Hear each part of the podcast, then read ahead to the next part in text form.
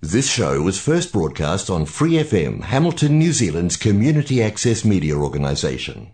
For more information on our lineup of shows and the role we play in the media, visit freefm.org.nz. Hear more from Free FM. For a small monthly fee, you can become a patron and support independent community media. Go to patreon.com slash freefm89 to find out how. Young creatives aged 5 to 10 are in for a treat this weekend with an illustration workshop with Lisala Halapua. This is Sunday, the 18th of October, 12.30 until 1.30. It will be an hour of storytelling in English and Tongan, drawing and colouring fun. Lisala was a finalist in the 2017 New Zealand Book Awards for children and young adults and is, is a New Zealand Tongan author and illustrator who brings his Tongan grandmother's stories to life in his Island Fables picture book series. Kia ora, good morning. Good morning. Thank you for joining us this morning. Can you start by telling us a little bit about your background? Uh, my background, um, I was born in uh, Fiji, um, moved to England, Hawaii, and then finally came here. I was about 11, and um, yeah, uh, um, I guess that's my brief bio. Sure. Um, and I guess I'm uh, uh, uh, uh, trying to um, uh, become a children's book uh, illustrated author now. So, where does the Tongan uh, connection come in? Oh well, my dad's Tongan, um, and uh, so all, all these stories are ones he told me that came through either uh, mainly my grandmother, but also my grandfather too. And were they books uh, in the sense that you know them, or were they passed down orally? Like, are they, are they um, well-known uh, picture books in Tonga? Um, these ones are uh, or told to me orally. Um, uh, some of the stories, especially the mouse and the octopus, are very well known, and you will see um, you'll you'll see that story in a lot of mediums. Um, people have made little cartoons, videos, um, songs. Uh, that's a very popular one. Um, all the stories I know, um, my dad would be working because he was the youngest of like 11. And so, um, as everyone else aged out and, you know, moved, moved out from home, he, um, uh, soon found himself, uh, it was just him and his parents. And uh, as only child left, he was the one that was, um, uh, would help out on the, the, the little family, um, the little family plot um, and after a day of you know working in the garden, whatever, they'd be walking walking home, and um, sort of as a little reward, or just you know just pass the time between you know the mother and the, the son, or sometimes the father and the son. They would um, you know tell them little stories, and uh, and as he told me, uh, uh, we just sort of um, put them into picture form. So um, I, I mean often a lot of the stories that are told to us through our parents or grandparents orally, um, they have a deeper message or, and I, I guess, um, have tell a story about our beginnings in some sense. Are these does does this resonate for the stories that you tell as being? I, I don't know if origin stories is the right way to tell it, but um, I guess going into those fables without the sort of Hansel and Gretel connotation of a fable.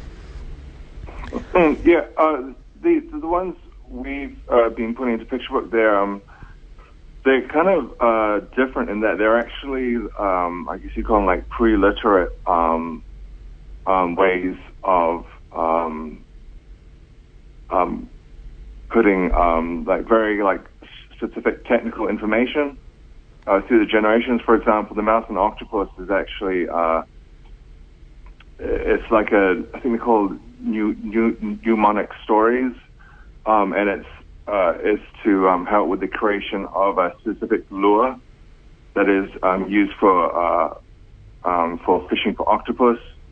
Um, the other one, the worm and the whale, it's it's about uh, the the seasonal I think what's the what's all the, the the seasonal similarities between the yam planting and when whales will return to the Tongan waters. Sure. And so you have you had uh, it, it was about just um, teaching how what part of the years you would be farming and what part of the years you'd be um, whaling back when it was whales were considered a food source in Tonga. Yeah, so it really Um, is the passing of that information um, Yeah, through it- story. Um, Oh, what- sorry, did you have? oh no, sorry, that was me talking over you, and I apologise for that. Okay. um, what prompted the decision uh, for you to tell these stories in your way? Um, I was I was in Montreal a couple of years ago. I was, I was living there, and uh, I was at this party and I was talking to this guy. It was quite late at night, and he was like really going off because he was he had just um, read um, a book by I think uh, by I think called Micmac. It's like the local um, the Indige people from of the, the area where I was, which is um, sort of like East Coast.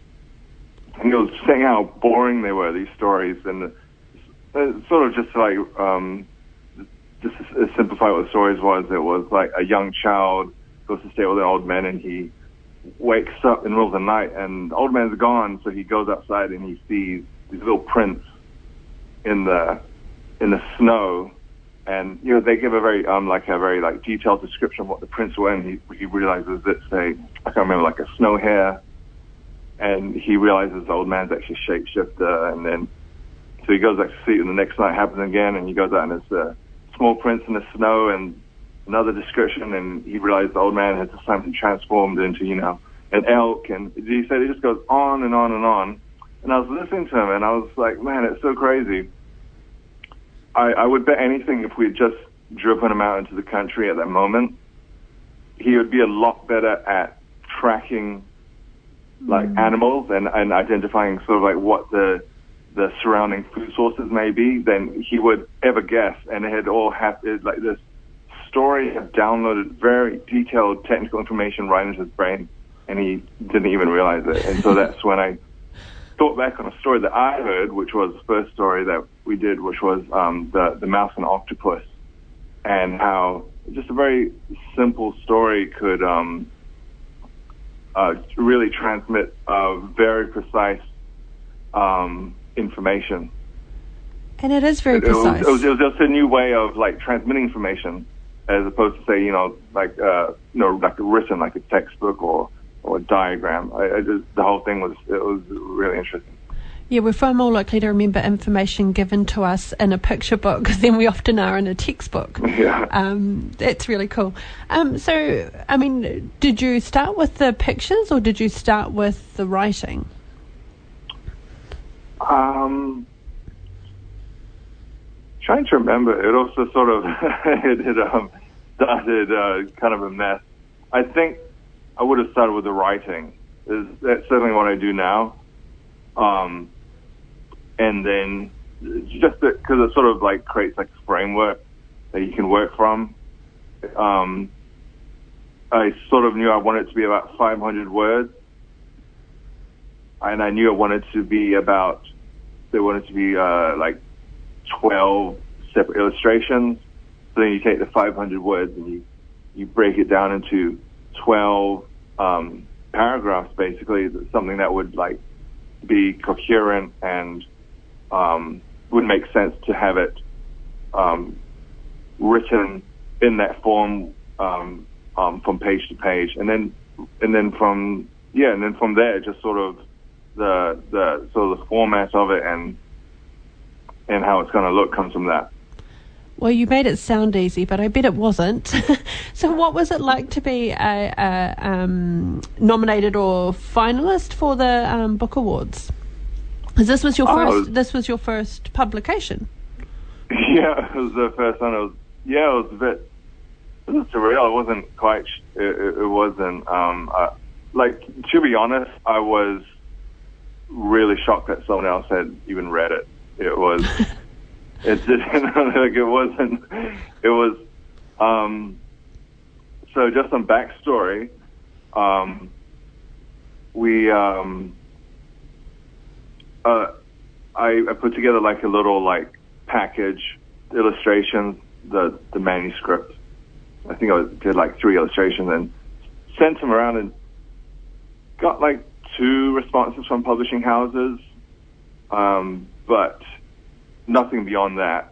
And so you, you were sort of put in this a limbo of like, do we just keep on sending these packages out and then they they always say wait, you know, three to six months, and then if we don't reply, then that's you know that's your answer.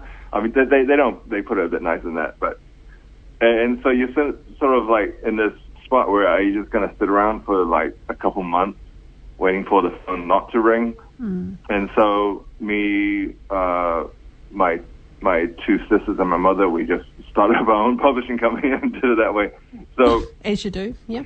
so when when yeah, and just literally like you would, you know, we went through the whole process. It was really tedious and and long because you know when you're doing something like that, you learn every lesson the hard way and the long way. But um, and it just got to the point where we just went to going to all the the independent bookstores, um, and you know, showing them the book, and then you know, it's actually got a really good response. I, I would say the New Zealand um, independent bookstore community in New Zealand is like probably been the number one um, reason for how we've been able to like just you know uh, just keep it going and come up with new titles, just like really supportive. Oh. But anyway, so yeah, so you walk in and they go, oh, that's nice. Um, we'll take you know one. it's like okay, cool. And then you know a little while later they'll email you and be like, we sold that one. Can we have another one? you go give them another one, and you just go from there. And then they, you know, you, you just sort of slowly, incrementally build up over time. So anyway, that's the backstory of when uh, we did find out we had been shortlisted. It was it was um, you know, it was, a bit strange because we didn't. Well, honestly, there was no reason for me to think anyone else that was reading it. I'm um, really glad you persevered. Uh, I've only got a minute left, um, so I don't get to ask you about your upcoming projects because I, it sounds like you've got a couple on the go. But certainly, um, you've got a workshop this coming Sunday. Uh, it's for five to ten year olds, but of course anybody is welcome to come along, and there will be some reading as well. Um, that's 12.30 to 1.30 Sunday the 18th of October. Will you be available for anyone who wants to ask any further questions? Anything. Um, I, I, do have some ideas of what kids might be interesting, but ultimately I found these men just freestyle and, you know, what, what whatever the kids um, uh, are into. Oh, so, and the adults too. Just it, it is well, whoever turns up, you you will have the workshop that you want because you know you can. Uh, I'm I'm open to anything. That's awesome. Thank you so much for uh, joining us okay. this morning. Thank you. Uh, that's Lisala Halapua. Here is an illustrator and uh, author who will be at the Waikato Museum this coming Sunday for a, free workshop, thanks to Hamilton Book Month and the sponsors who support them. Um, I recommend heading along to that one. We're planning on uh, going. Uh, the books, uh, you should check it out under Talanoa Books, um, but they are gorgeous illustrations and uh, obviously, as we've learnt, um, also really informative uh, stories that are being passed on in that in that media. Thanks for listening to this Free FM podcast. If you want to hear more content like this, you can support Free FM via Patreon. Head to patreon.com slash freefm89 to find out more.